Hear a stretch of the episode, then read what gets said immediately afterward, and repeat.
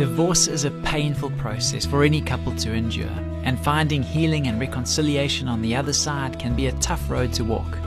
On the next Family Matters, we'll give guidance on moving forward after divorce. Stay tuned.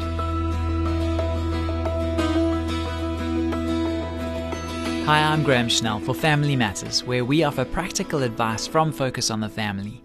We received a heartfelt question from a divorcee that went like this. How do I deal with the brokenness of divorce and make a new life for my kids and myself? I'll admit that I've made some bad choices. One of the worst was walking away from my family when my marriage got too tough to deal with. I realize now that my absence has not only brought me personal pain, but has had a negative impact on the lives of my kids. What's done is done, and there's nothing that will undo the harm I've caused. I feel extremely guilty. Where do I go from here? You've already taken a major step in the right direction by acknowledging and accepting responsibility for your poor choices. For that, you deserve to be commended. We'd like to begin then by offering you a word of encouragement. If you commit yourself, your kids, and your entire situation to the Lord in earnest prayer, we believe you can trust Him to guide you.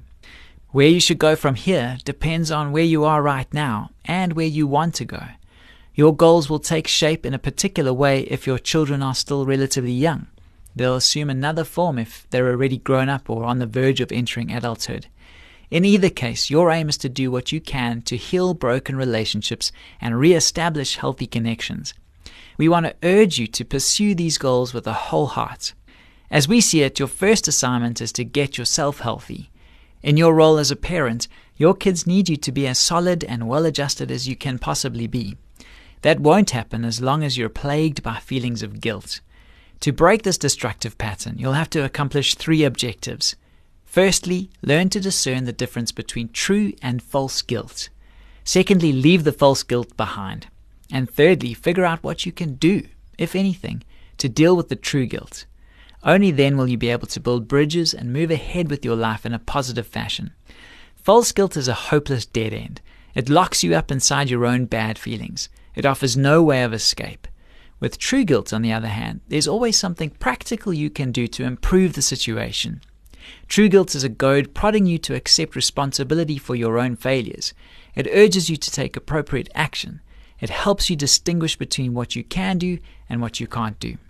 We'd advise you to make a list of the people you've wronged. Begin with your former spouse and your kids. With that list of names in front of you, go to prayer. Ask the Lord to forgive you for the bad choices you've made. Open your Bible to First John one verse nine. Read the words aloud and receive the forgiveness that God has made available to you in Jesus Christ. Then go to each individual on your list and ask them to forgive you as well. If they respond positively, you've gained your objective. You've taken your first step towards some kind of workable and meaningful reconciliation. If they refuse, you have the consolation of knowing that you've done all you can do. Remember, when speaking about your own faults and failings, it's crucial to be as specific, as honest, and as humble as possible. This is especially true when it comes to your relationships with your kids. Express sincere remorse by saying things like, "If I had the chance to do it all over again, things would be very different."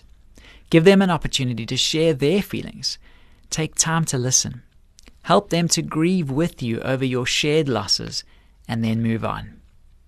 Focus on the Family's counselors would be more than happy to discuss your situation with you over the phone. They can also provide you with a list of referrals to qualified Christian therapists practicing in your area. Call oh three one, seven one six, three three zero zero or log on to s a family dot co dot z a and click on the counseling link. This program was produced by Focus on the Family. I'm Graham Schnell, inviting you to join us again for the next edition of Family Matters.